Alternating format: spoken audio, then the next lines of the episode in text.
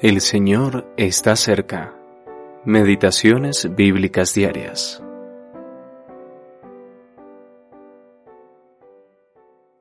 Regocijaos en el Señor siempre.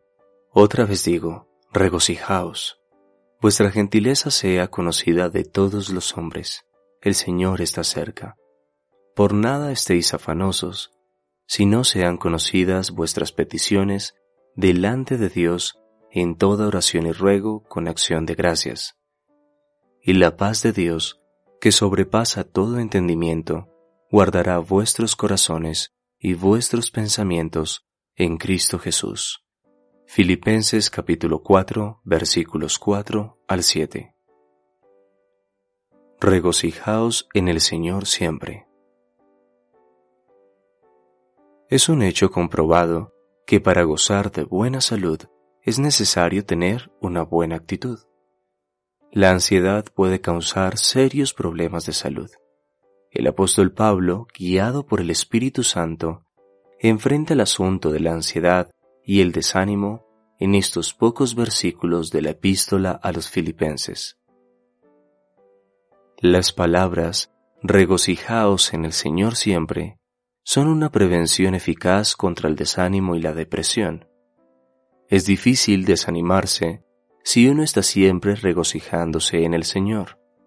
Y nadie puede regocijarse siempre a menos que lo haga en el Señor. Si miramos a nosotros mismos o nuestras circunstancias, podemos exponernos al desánimo.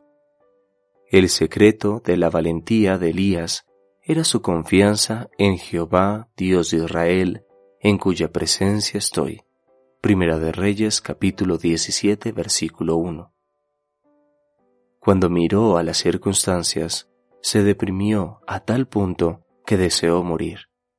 Sin embargo, el Señor le dijo, Sal y ponte delante del Señor. Primera de Reyes capítulo 19 versículo 11. Nueva Biblia de las Américas. Luego el apóstol nos anima el Señor está cerca, por nada estéis afanosos. Versículos 5 al 6.